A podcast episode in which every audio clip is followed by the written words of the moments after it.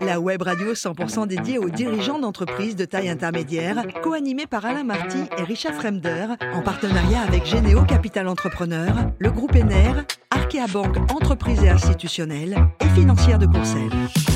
Bonjour à toutes et à tous, bienvenue à bord de ETI Radio. Vous êtes plus de 43 000 dirigeants d'entreprise abonnés à nos podcasts et on vous remercie d'être toujours très nombreux à nous suivre chaque semaine. Retrouvez-nous également sur les réseaux sociaux. À mes côtés pour co-animer cette émission, Charles Duval, qui est directrice du centre d'affaires d'Arkea Banque Entreprise. Bonjour Charlotte. Bonjour. Ainsi que le duo Chic et Choc, François Picard, l'associé de Généo Capital Entrepreneur et Mathieu Bénac, qui est le président, le CEO de Financière de Courcelles. Bonjour à tous les deux. Bonjour. On ne sait pas qui est chic et qui est choc. on aurait pu dire tic et tac, mais pas ça. Aujourd'hui, on reçoit euh, Geoffroy Rodrer, qui est le président du groupe euh, éponyme, hein, Rodrer. Bonjour Geoffroy. Bonjour. Alors, vous êtes diplômé de l'école de management de Strasbourg et vous êtes directement rentré dans le groupe familial après vos études ou vous êtes passé par d'autres boîtes? Euh, alors, j'ai j'ai eu la chance de faire un VSNE euh, pas très loin, parce que c'était en Allemagne, mais Oui. c'était quand même une très très belle occasion euh, de, de conforter mon allemand et de découvrir le Mittelstand allemand euh, qui euh, m'a fait rêver un peu parce que j'analysais toute la journée les bilans de ces entreprises et ces bilans étaient vraiment spectaculaires, tant en, en résultats qu'en provisions, en capital constitué. Et je me disais qu'il y avait là une, une puissance qui ne demandait qu'à s'étendre au-delà des frontières. Alors, vous avez rejoint après le, le groupe euh, Rodrer. Alors, déjà, est-ce qu'il y a un rapport avec la maison de champagne Rodrer Parce que. Oui, absolument. C'est le même ancêtre. On- on- mon père a travaillé sur la généalogie de la famille. Il s'avère que le premier Roderer identifié arrive à Strasbourg dans les années 1500. Ouais. Euh, Et à partir de là, émigre comme d'habitude de l'Est vers l'Ouest, donc euh, Metz, euh, Paris, euh, Le Havre, et puis ensuite aux États-Unis, où il y a une réunion annuelle des Roderer, euh, d'ailleurs, Vous êtes combien qui a lieu au Texas. Écoutez, alors, je, je ne sais pas. Bon, alors, racontez-nous. Donc, vous êtes la quatrième génération et votre saga familiale, à vous en tout cas, elle débute en 1892 Alors, non, pas moi personnellement, bien sûr. Euh, donc, mon arrière-grand-père, effectivement, en 1892, il se trouve que à ce moment-là, il a, il a 40 ans et il a euh, vendu euh, une, sa marque de champagne à la grande maison de champagne qui existe toujours aujourd'hui. Il a donc un peu d'argent. euh, un de ses amis lui suggère de le lui prêter et s'empresse de le perdre. Et donc, quand on a 40 ans, qu'on ne sait pas quoi faire dans la vie et qu'on n'a pas un sou, qu'est-ce qu'on fait? Eh bien, on, on s'intéresse à l'assurance.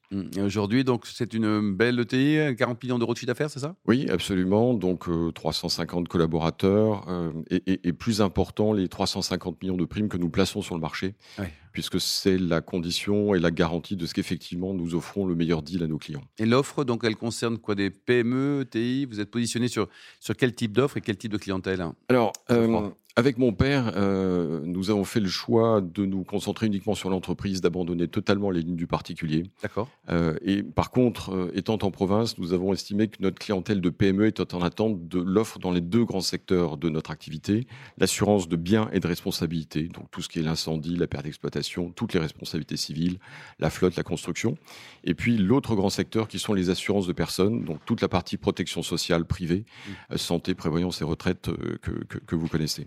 Voilà, on s'est concentré là-dessus pour devenir euh, excellent, Mm. puisqu'il y a bien sûr que ce niveau-là qui intéresse nos clients euh, et se spécialiser davantage avec les années. C'est notamment le- notre projet d'entreprise qui est en cours. Et vous travaillez, vous êtes combien de la famille à travailler dans le groupe? Alors aujourd'hui, mes deux garçons m'ont rejoint, donc euh, cinquième génération, euh, qui ont annoncé leur quel implication âge, dans le projet. Euh, 34 et 32. Et vous engueulez souvent ou pas hein Parce que c'est Alors pas du tout. non Ça n'est pas, mon mode de fonctionnement avec les collaborateurs et je vois pas pourquoi ce serait mon mode de fonctionnement avec mes enfants. Bon, génial. Donc, ils sont prêts tous les deux. Donc, ils seront coprésidents? Euh, non, co-gérants. Nous Co-gérants. sommes tous les trois co-gérants euh, dans la holding. Chacun, bien sûr, a des missions aujourd'hui différentes. Euh, le plan n'est pas complètement écrit, évidemment. Euh, Ils sont à jeunes. Ouais. Ils sont, ils sont jeunes, ils ont besoin de, de- de confirmer euh, leur talent, leur, euh, talent, leur qualité, et de trouver surtout leur place dans l'organisation. Et il est vraisemblable que compte tenu de la taille de l'organisation aujourd'hui, bien sûr, ils ne resteront pas seuls, et que c'est toute l'équipe de direction et l'équipe ensuite de managers intermédiaires et des collaborateurs qui fera la différence. Mathieu. Alors d'abord, je vais vous dire que je suis un de vos clients. Ah, bah, très bien. Merci de votre Un confiance. client content Très content. Ah, bon. très content. Et on discute avec votre fils, je crois, euh, très bientôt encore. Il est bien, le petit, alors? Très très bien. Bon. Il est plus grand que son père. Ah oui. Alors, moi, j'ai pas mal de questions. Je sais pas combien là me, m'en laissera, mais en tout cas, la première, euh, vous avez fait une, co- une conférence ou co-organisé une conférence euh, récemment sur l'impact de l'IA générative euh, sur les métiers du courtage en assurance. Est-ce que vous pouvez nous en donner quelques points? Cet impact Alors tout à fait. Donc j'ai participé, je suis président d'une association qui s'appelle Aller à risque, euh, qui a pour vocation de rassembler toutes les personnes intéressées par la gestion des risques et nous travaillons sur l'assurabilité de l'innovation.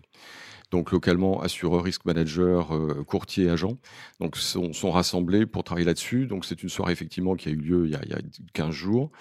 Euh, avec Microsoft qui euh, nous a fait quelques démonstrations absolument époustouflantes, puisqu'on parle de ChatGPT, mais il euh, faut savoir de quelle version on parle. Chaque version apporte, apporte, des innovations qui sont vraiment très, très spectaculaires. C'est pas un peu effrayant quand même, je crois? Ah, disons qu'il euh, faut être bien accroché en tout cas, puisque désormais on parle à la machine, que la machine réagit euh, en temps, enfin quasiment dans, dans l'immédiateté à, à, vos questions. Euh, ce qui est positif, c'est que malgré tout, la qualité de celui qui pose les questions euh, est la garantie de la qualité de la réponse. Donc ça me rassure un peu sur le fait qu'il faudra rester tout de même euh, capable de formuler une question courte et, et pertinente. Mathieu? Alors. Euh on là, c'est plutôt d'actualité, hein, ce qui se passe sur tous les changements climatiques. Il y a, trois euh, assureurs américains, je ne sais pas si vous avez vu, State Farm, Allstate et Farmer, qui ont décidé de se retirer de la Floride et de la Californie euh, sur leur contrat IRD. Est-ce qu'en France, vous pensez qu'un jour, vous-même, vous serez amené à arrêter d'assurer dans certaines régions? C'est une question extrêmement pertinente. Euh, non seulement ça se produit déjà, mais ça n'est plus seulement la géographie qui fait la décision des assureurs. Nous sommes dans une période que nous appelons hard market par opposition au soft market, donc une période dans laquelle ce sont les assureurs qui dictent leurs conditions pour accepter un client. C'est assez différent évidemment. De... Vous pourriez vous refuser des clients par exemple? Alors, nous, notre métier, euh, ça n'est pas de refuser les clients, nous ne sommes pas l'assureur. Donc, nous, notre métier, c'est de renseigner le client pour lui dire attention, dans les conditions dans lesquelles se trouve votre risque, nous n'allons pas trouver d'offres compétitives pour vous. Et ça devient donc une question vraiment de compétitivité, puisqu'évidemment, une assurance, enfin, un client qui paierait deux fois le prix moyen euh, du secteur en matière d'assurance se trouve en situation de non-compétition. Absolument. Donc, dès aujourd'hui, nous avons des assureurs qui font le ménage dans leur portefeuille. Prendre un exemple tout à fait concret, lors de, l'événement dramatique d'AZF, euh, si, vous en avez la, mémoire, donc quelques jours après les tours de New York d'ailleurs, euh, eh bien, les assureurs se sont aperçus que pour certains, ils avaient une accumulation de, risques considérables sur des endroits spécifiques dans les centres-villes, auprès de sites Céveso ou dits à risque. Et les assureurs, à partir de là, ont dit, bah, nous, on accepte 50 millions, 100 millions, on et tout le reste, on le dégage. Donc ça a commencé là. Aujourd'hui, par exemple, nous avons les assureurs qui font le ménage dans leur portefeuille en fonction des notes financières des clients. Donc, euh, ils fixent leurs limites, 1, 3, 4, 5, 6, 7, j'en sais rien. Et à partir de là, tout ce qui est en dessous, on prend plus. Dégage. Non, c'est résilié. c'est même plus accepté comme Mathieu, c'est bonne nouvelle, ça, non? C'est génial ce qu'il raconte, je crois, non? Je sais pas, ça fait peur.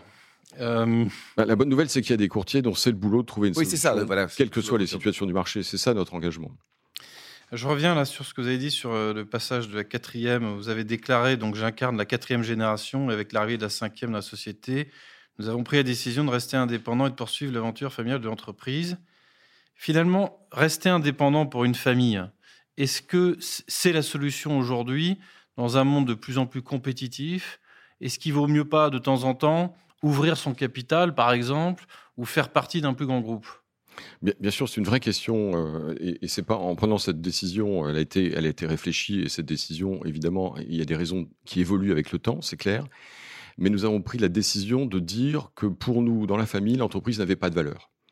À partir de là, on se concentre complètement sur l'aventure entrepreneuriale et sur notre clientèle, et on évite donc complètement de parler de la valeur de l'entreprise. Charlotte euh, Vous évoluez à côté ben, d'acteurs tels que des banques assurances, les AssureTech. Vous avez lancé récemment un progiciel, donc euh, la nécessité pour vous bah, d'être euh, multicanal.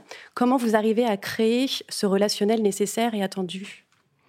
Alors évidemment, c'est une question que se posent, j'imagine, tous ceux qui nous écoutent, parce que c'est une question du quotidien. On se rend compte que les nouveaux canaux de communication avec nos clients ne font pas disparaître les anciens. C'est-à-dire qu'en face de nous, nous avons des clients qui, pour les plus anciens, ont plus de 100 ans, et pour les plus jeunes, ont 18 ans, euh, on va dire l'âge de la majorité.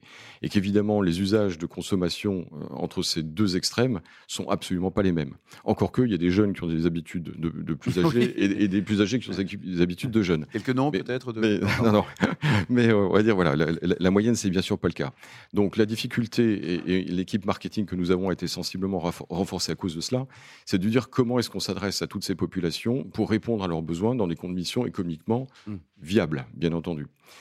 Euh, donc ça, c'est un enjeu, mais pour, et, pour euh, évoquer la partie informatique dont vous parliez, c'est évidemment pour nous un enjeu essentiel. Nous avons des femmes et des hommes et un outil informatique. Il n'y a évidemment rien d'autre dans nos organisations.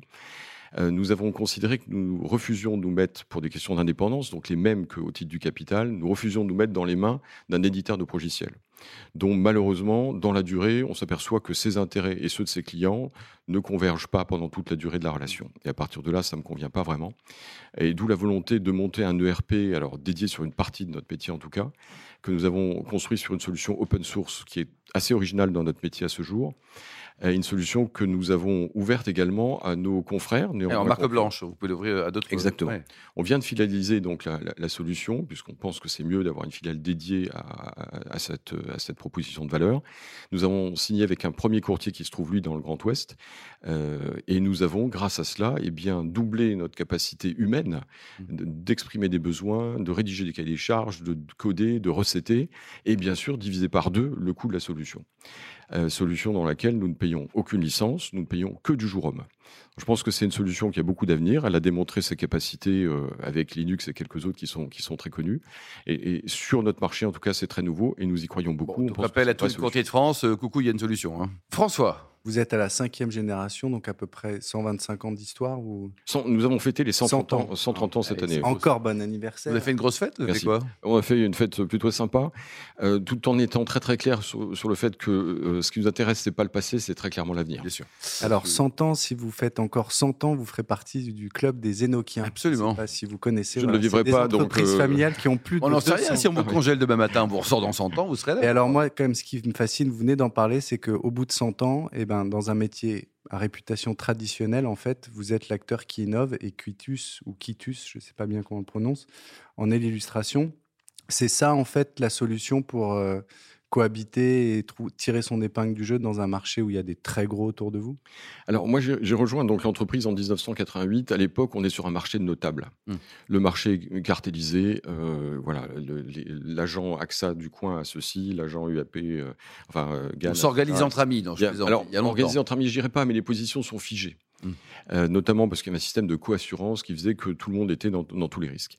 Et euh, je veux dire qu'en arrivant là, et je rentrais des États-Unis, je vais passer six mois à New York pour, euh, pour vendre des produits. c'était quoi la Société Générale quoi? Non, non, non, non c'était un, fabricant de produits pour les salons de, beauté, les salons de beauté. Et je veux dire que c'était une expérience commerciale. Dans les salons de beauté Et, concurrentielle particulièrement. C'est cohérent avec l'assurance. Hein.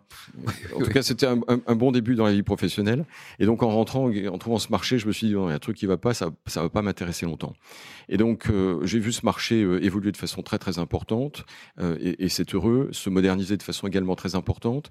Et nous vivons en ce moment un moment, je crois, assez extraordinaire où on se rend compte qu'il y a un niveau d'innovation nécessaire dans tous les secteurs. On n'a pas parlé RH, on aurait pu, on a parlé informatique, on peut parler commerce, euh, on pourrait parler évidemment leadership et management, où là aussi on voit que tout bouge de façon fabuleuse. Et je pense que pour des entreprises, y compris qui ont un certain âge, c'est évidemment une grande opportunité de, pouvoir vraiment changer sur des bases qui sont saines, qui sont claires, qui sont partagées par les collaborateurs, puisque notre projet d'entreprise a été complètement construit bottom-up. Euh, celui-là, on, a, on a donné beaucoup d'attention à cela. Tous les collaborateurs ont eu leur mot à dire. Et alors justement, vous avez traversé les générations et vous l'avez dit, le deal, c'est que il faut pas que ce soit une entreprise patrimoniale, mais en fait une aventure entrepreneuriale pour chaque génération. La vôtre et celle de vos enfants, l'aventure, vous voulez la conduire où? C'est quoi? C'est la France entière? C'est l'international? Vous allez faire du MNF ou Vous avez euh, envie de quoi? Alors, du M&A, dont j'en ai fait beaucoup, parce que pour moi, c'était vraiment un, métier que j'avais envie de faire, qui, m'a passionné. C'est bien tombé parce que c'était la période de grande consolidation, on va dire, de notre secteur d'activité. Euh, bien sûr, nous sortons du Grand Est. Nous, avons le projet de rentrer dans le, top 10 d'un certain nombre de spécialités que nous avons choisies dans le cadre de notre projet d'entreprise. Évidemment, nous avons déjà franchi les frontières, euh, étant positionnés euh, sur trois frontières avec la Suisse, l'Allemagne et, le Luxembourg, ce serait impossible de, ne pas l'être. Fondamentalement, oui. Notre première valeur d'entreprise, c'est l'humanisme. Alors évidemment, c'est un clin d'œil au mouvement euh, philosophique de la Renaissance qui est né sur les bords du Rhin. Mais au-delà de ça, ça veut clairement dire que notre aventure est une aventure de femmes et d'hommes au titre de l'aventure entrepreneuriale et au bénéfice des femmes et des hommes qui sont nos clients. Et alors, pour terminer, vous avez beaucoup apprécié le, livre euh, Pousser des murs là, de Muriel Pinico, qui est une très très fidèle de nos radios et une femme formidable. Alors, Muriel Pinico est venue nous faire une conférence dans le cadre du club ETI. Ah, bah, bien sûr, avec euh, nos amis Schmitt. Tout à fait. Euh, Georges Lingeneld et, Jean-Thomas Schmitt, qui sont les deux, les deux coprésidents de, de la région Grand Est. Euh, je veux dire qu'on a passé un moment absolument passionnant euh, sur euh, l'apprentissage, par exemple, puisque c'est elle qui a porté la réforme qui fait qu'aujourd'hui, on a doublé, je crois, le nombre d'apprentis avec le succès qu'on sait, et, qui a bien sûr insisté aussi sur le combat pour, pour les femmes. Et je veux dire qu'il faut constater que malheureusement, on est obligé de continuer ce combat compte tenu de ce qu'on voit dans le reste du monde.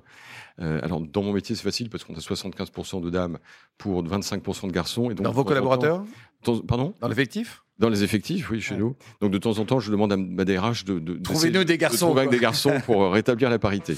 Merci beaucoup, Geoffroy. Merci également à vous. Alors François, Charlotte et Mathieu, fin de ce numéro de TI Radio. Retrouvez tous nos podcasts sur le site et suivez nos actualités sur les réseaux sociaux. On se retrouve mardi prochain, 14h précise, pour une nouvelle émission. De la semaine de ETI Radio, une production B2B Radio en partenariat avec Généo Capital Entrepreneur, le groupe ENER, Arkea Banque Entreprise et Institutionnelle et Financière de Courcelles.